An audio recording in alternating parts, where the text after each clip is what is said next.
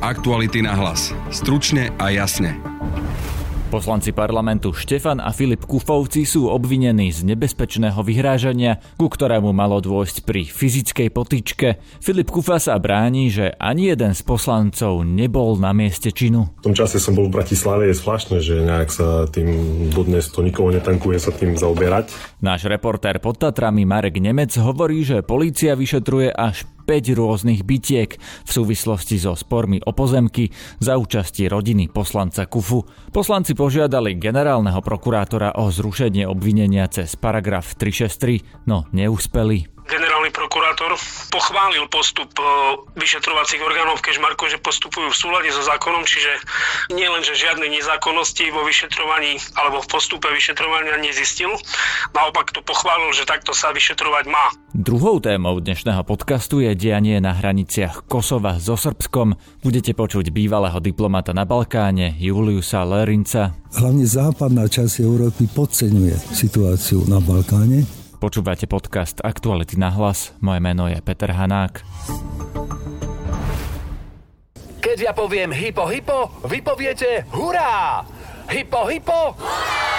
Aj vy budete kričať hurá s hypotékou od expertov na financovanie bývania. Moja hypotéka s lišiackou úrokovou sadzbou na vás čaká v PSS, prvej stavebnej sporiteľni. Tak hurá k nám a potom do vlastného bývania. Viac na PSS SK. Aktuality na hlas. Stručne a jasne. V tejto chvíli mám na linke Mareka Nemca, nášho redaktora v regióne Poprad. Vítaj Marek, počujeme sa? Ahoj, počujeme sa. Marek, poslanci Kufovci, to sú Filip a Štefan Kufa, e, ktorí e, sú vlastne v jednej strane e, s pánom Tomášom Tarabom a to sú tí traja poslanci, na ktorých bude stáť alebo padať prípadná menšinová vláda, pretože ich hlasy budú potrebovať e, súčasné koaličné strany okrem SAS, ak by chceli ďalej vládnuť, ak by napríklad chceli vydržať hlasovanie o odvolaní niektorých ministrov a podobne. No a ty si v článku pre aktuality, e, ktorý vyšiel dnes, upozornil na to, že títo poslanci, dvaja, Štefan a Filip Kufa, otec a syn, sú trestne stíhaní e, za údajný nejaký násilný trestný čin. Vieš prosím ťa popísať, čo sa tam presne stalo? Tak na ceste pri Kežmarku eh, Kufovci smerovali na pole, ten dotknutý farmár alebo poškodený smeroval z poli. Keď sa míňali autami na polnej ceste, tak e, mali sa pri sebe pristaviť, kde údajne teda, ale podľa, alebo podľa toho poškodeného farmára začali na neho kufovci najprv vykrikovať a potom mali vystúpiť z auta a pokúsiť sa ho z toho auta aj vyťahnuť, pričom pri tom vyťahovaní alebo pri tom pokuse mali cez nejak otvorené okno byť aj nejaké údery, respektíve krudenie nosom a nejaké, nejaké údery do stiehna, pričom sa ho teda mali potom e, synovia poslanca Kufu pokúsiť vyťahnuť z auta von. No a padali pritom invektívy rôzneho typu že zabijeme ťa, alebo ešte uvidíš, alebo spoznáš na sebe mafiánske praktiky a vyrazíme ti zuby a podobne. Toto sa prečo stalo? Čo tam je? Aký konflikt? E, to asi nebolo teda náhodou, preto sa na to pýtam. Aký je kontext?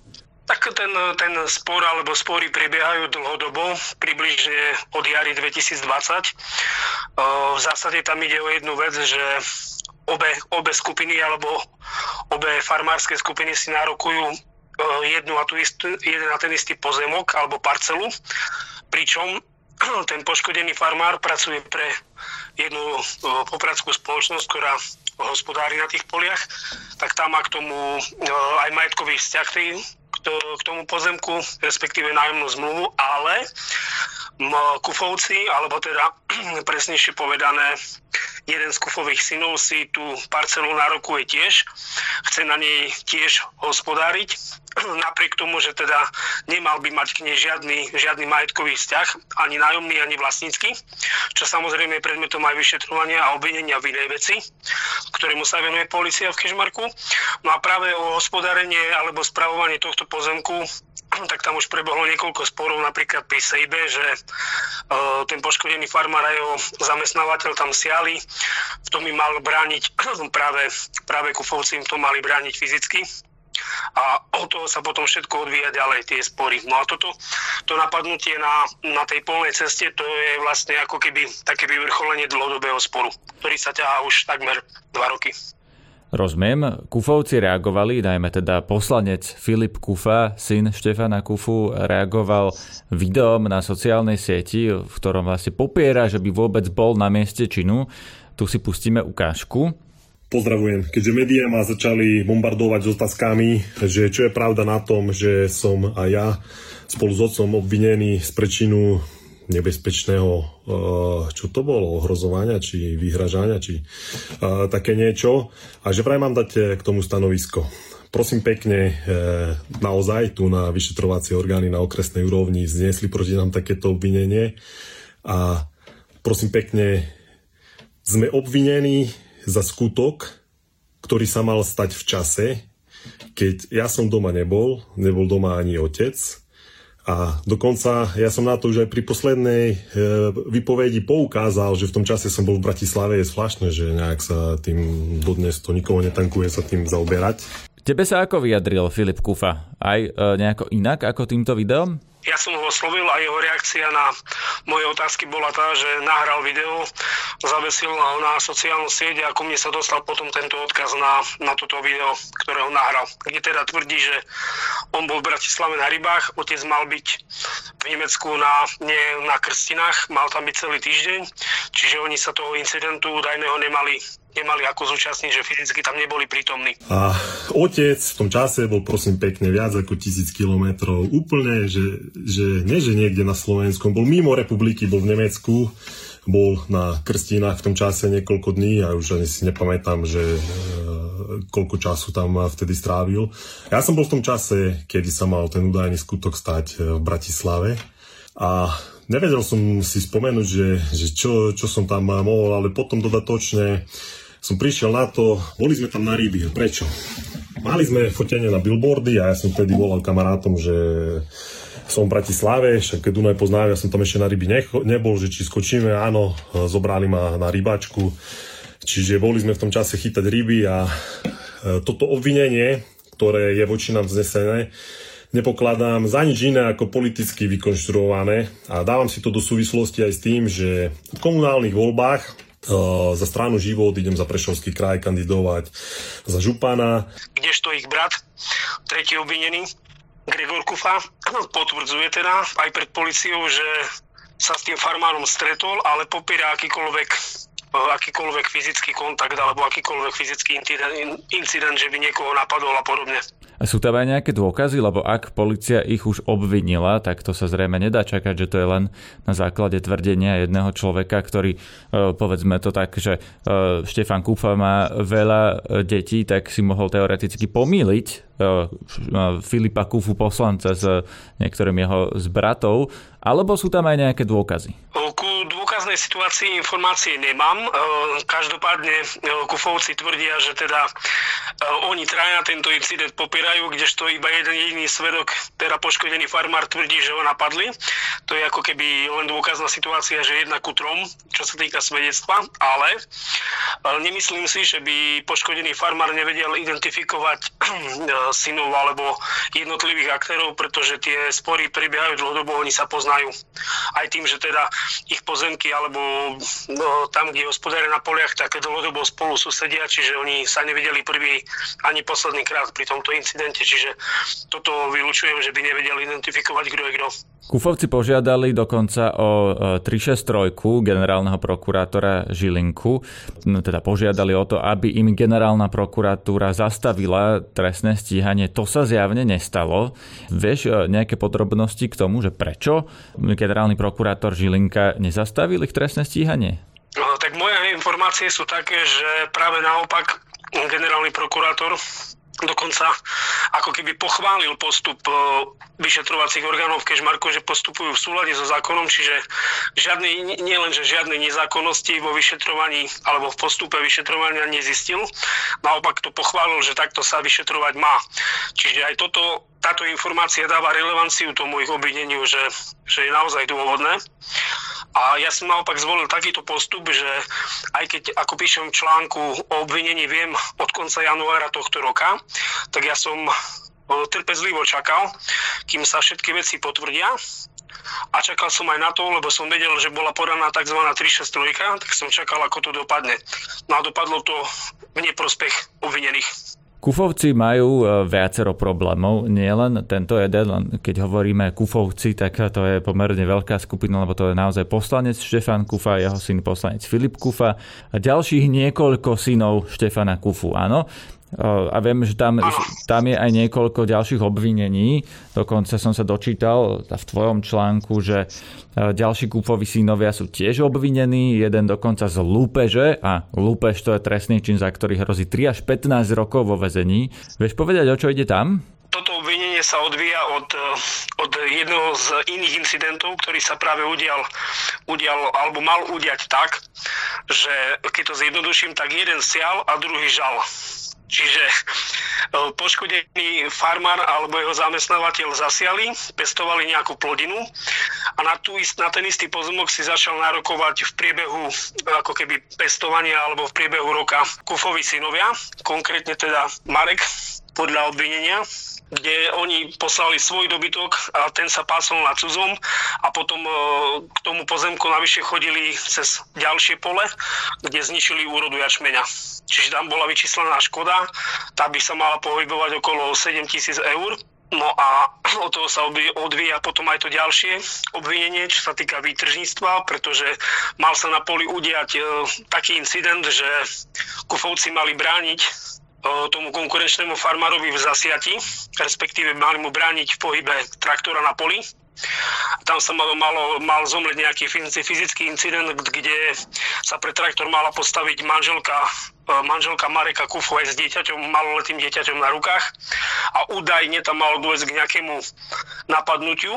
No a potom to išli riešiť priamo na sídlo tej spoločnosti, kde, kde je ten farmár zamestnaný. No a tam došlo môžeme to nazvať k bitke. A to je ešte teda ďalší konflikt fyzický, nie len ten, za ktorý sú teraz trestne Áno, áno, tých, tých kontaktov alebo tých, tých stretov je niekoľko. By som povedal, že možno viac ako, viac ako 5, ktorým sa venuje policia v Kežmarku. No a zatiaľ výsledok je taký, že sú, v dvoch prípadoch sú obvinení Kufovci. V jednom teda otec Štefan s dvomi synmi, vrátane ďalšieho poslanca Filipa a potom v ďalšom konaní sú obvinení dvaja bratia, teda aj sú bratia Marek a Rafael, čiže vlastne synovia Štefana Kufu. No už v minulosti sa Štefan Kufa, poslanec, teda ich otec, dostal aj do inej fyzickej potičky a to bolo konkrétne so 79-ročnou dôchodkyňou. E, pre tento dôvod nakoniec ani nekandidoval e, za Oľano, lebo on bol pôvodne poslancom Oľano, ale kandidoval za LSNS, kde e, vlastne pri kandidátoch nejaký takýto šrám tejto strane nevadil, lebo tam mali aj ďalších kandidátov, ktorí boli trestne stíhaní za bitky. Aj súčasní poslanci, niektorí sú aj dokonca aj odsúdení právoplatne aj za násil násilný trestný čin. No ale ani toto nie je všetko, zjavne. Ty hovoríš, že tam mohlo byť až 5 ďalších bitiek. Dočítajú sa čitatelia aktualít v krátkom čase niečo ešte ďalšie, lebo dnes sme publikovali teda detaily jednej z týchto bitiek. Majú očakávať, že táto téma ešte bude pokračovať? Tak e, prípadom, prípadom sa venujeme aj jednotlivo, aj ako celku, takže pripravujeme, pripravujeme ďalší článok, kde sa budeme venovať práve tomu ako keby prvotnému napadnutiu pri tej sejbe pred traktorom, ktorá potom vyústila v návštevu polnohospodárskeho podniku dvoch bratov Rafaela a Mareka, kde teda mali, mali napadnúť e, zamestnancov polnohospodárskej firmy a mali sa tam pobiť v chodbe alebo teda v areáli toho polnohospodárskeho podniku. Takže toto bude zjavne seriál na pokračovanie. Ďakujem veľmi pekne kolegovi Markovi Nemcovi do Popradu. A ja ďakujem, do počutia. Aktuality na hlas. Stručne a jasne. Druhú tému dnešného podcastu nahrávala Denisa Žilová. Pri mikrofóne vítam bývalého diplomata Juliusa Lorinca, s ktorým sa pozrieme na konflikt medzi Srbskom a Kosovom. Dobrý deň. Dobrý deň. Skúsme si najskôr na úvod približiť včerajšie napätie na hraniciach medzi krajinami. To napätie vzniklo e, nie prvýkrát v, v tomto kontexte. Ide o to, aby sa vyriešili tie záležitosti napríklad s evidenčnými značkami motorových vozidiel. Sú odlišné v Kosove, odlišné v Srbsku a teraz treba nájsť e, čo by bolo ako v poriadku, ale nesúhlasia s tým zúčastnené strany, teda kosovská vláda a srbská vláda. Ide o to dosiahnuť nejaké riešenie. To je, dlhé roky sa to už ťahá. Mali už niekoľko termínov dohodnutých aj európskym sprostredkovateľom Miroslavom Lajčákom. Oni teda s tým súhlasili, no ale nepodarilo sa to. Naposledy na jar tohto roku bol veľký konflikt, kde to skutočne hrozilo nejakým ako vojenským konfliktom, lebo kosovská vláda tam poslala na hraničné prechody tie pohotovostné jednotky kosovskej policie, ktorej sú aj Srby, nie len Albánci. A srbská vláda poslala do blízkosti administratívnej čiary, ktorá oddeluje Kosovo. Je to vlastne hranica, ale srbská vláda to nazýva takto, nie je hranica, ale administratívna čiara tak poslala do blízkosti vojenskej jednotky obrnené transportéry a nie len to, spočiatku nalietávali na túto oblasť na hranice helikoptéry vojenské a potom aj stíhačky vojenské. No ale e, tam vtedy zasiahol aj KFOR, zasiahol tie medzinárodné síly pod egidou OSN, ktoré sú tam. Samozrejme je to, predovšetkým sa opiera o jednotky NATO, ale sú aj iné iné štáty tam zastúpené. Vtedy sa to urovnalo. Vtedy sa to urovnalo tak, že si sadli za rokovací stôl Bruseli, zástupcovia nie je prezident, nie je premiér, ale úradníci, tak povediac. A rýchlo to do, dohodli pomocou pod tlakom Lajčáka, ktorý je sprostredkovalcom. Lebo bolo absurdné, aby vznikol vojenský konflikt kvôli dopravným značkám. Teraz sa to znovu opakuje týmto sú, lebo mali termíny, vtedy dohodli termíny, že dovtedy, dovtedy, nič z toho nebolo. No a teraz e, kosovská vláda, lebo e, premiér Kurty, predseda kosovskej vlády, on vo vzťahu so Srbskom e, zastáva tu taký princíp reciprocity. Povedal teraz, že vzhľadom na to, že Srbsko keď prídu autami občania z Kosova. To ide o tie isté v podstate opatrenia, ktoré Srbsko zaviedlo už dávnejšie, že príchod... To je tá, taký dokument, dostanú na hraniciach, kde je, pri vstupe sa to vyplnia potom pri výstupe z krajiny. A toto uplatňuje Srbsko vo vzťahu k, ku Kosovu.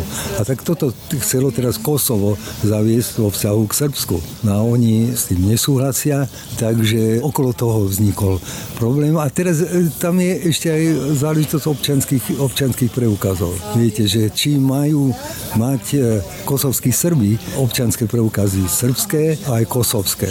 Lebo oni desiatí sú poslanci kosovského parlamentu, ale zároveň sú na čele tých e, regionálnych samozpráv aj kosovských, aj srbských. Teda podľa srbskej e, legislatívy, aj podľa kosovskej legislatívy. Čo je taká absurdný stav, ale je. Ale nie sú to kľúčové problémy. Viete, nie sú to kľúčové problémy. Skúsme sa ešte vrátiť e, k tým opatreniam včerajším. Ako sa môže celá situácia vyvíjať ďalej? Tamto schylovalo sa to k veľmi zlému stavu a vývoju. Našťastie dosiahla sa dohoda vďaka práve aktivite Európskej únie Borela, to je ten kvázi minister zahraničných vecí Európskej únie a Miroslava Lajčáka, ktorý je tým sprostredkovateľom pre e, Európskej únie pre dialog e, Príština Belehrad a aj Spojených štátov.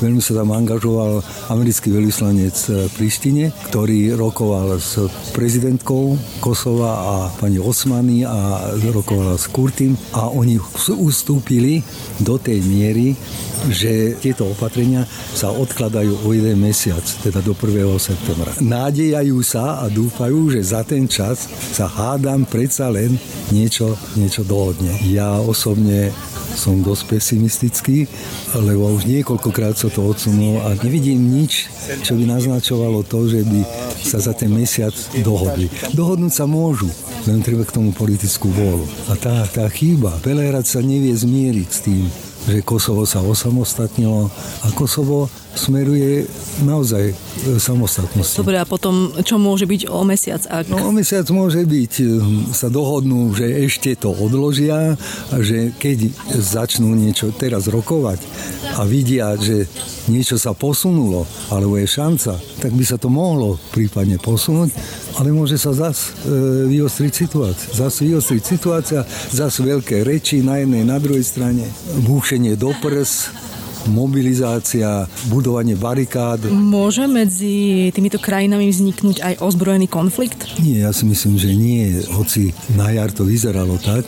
Nezabúdajme, že Kosovo je stále pod kuratelou NATO, čo uznáva aj Srbsko a spolupracuje v tomto smere s NATO, čo uznáva samozrejme aj Kosovo. A hoci Kosovo by chcelo, že aby boli viac samostatní, či aby, aby sa skončila tá prítomnosť tých medzinárodných síl KFOR, ale sú teda tieto medzinárodné síly KFOR, ktoré kedykoľvek sa môže rozšíriť ich prítomnosť, teda aj tá kvalita ich prítomnosti, čiže urobia všetko medzinárodné spoločenstvo, aby to nebol vojenský konflikt z toho. Ako môže toto napätie, alebo respektíve ako ovplyvňuje toto napätie susedné krajiny? Ovplyvňuje negatívne, lebo to destabilizuje celú situáciu na západnom Balkáne. Srbsko chce byť, a ja verím, že úprimne chce byť, lebo členskou krajinou Európskej únie, ťažisko jeho obchodu, jeho spolupráce z 80, 75, 80% je s krajinami Európskej únie. Ale Srbsko na druhej strane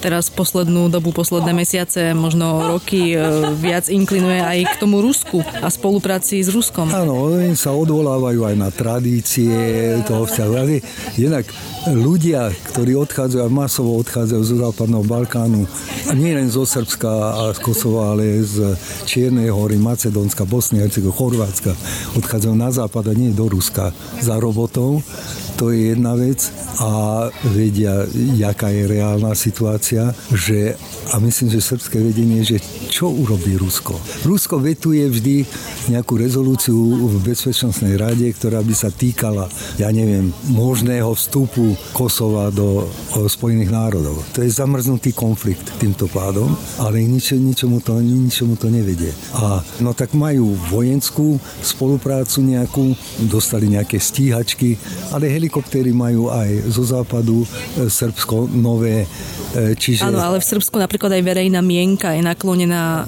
viac k Putinovi. Áno, je, ale to je záležitosť e, tej propagandy podľa mňa brutálnej a plnej klamstiev. Ako môže z toho Putin profitovať z tohto napätia? To je, Rusko má tradične tam nejaké záujmy na Balkáne.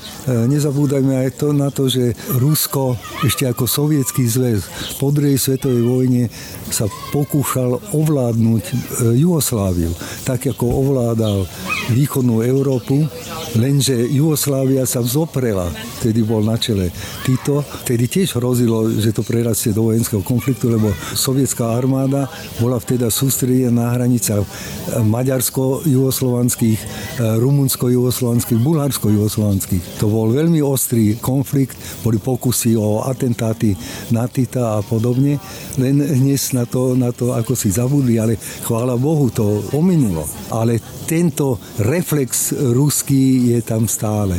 Pokúsiť sa ovládnuť toto teritorium im nestačí, a dnes sme sa presvedčili na prípade Ukrajiny, že nestačí im teda hospodárska spolupráca, politická spolupráca, ale ide skutočne ovládnuť niečo silou. To je v tej mentalite politickej, bohužiaľ. To máte pravdu, že ten vplyv dnes vo verejnej mienky je veľmi silný, je proruský a prevláda proruský sentiment na rozdiel od situácie po skončení vojny v Jugoslávii, ale kde aj Rusko hralo inú úlohu. Rusko hralo konštruktívnu úlohu v tom čase, pomerne, veď e, Rusko bolo súčasťou tých krajín, ktoré prijali tie princíp, že Kosovo, že musí sa to zmeniť, tá situácia, že Kosovo už nemôže sa vrátiť e, k Srbsku ako štát, že Kosovo sa nemá zlúčiť s inou nejakou krajinou. Na základe toho sa všetko vyvíjalo po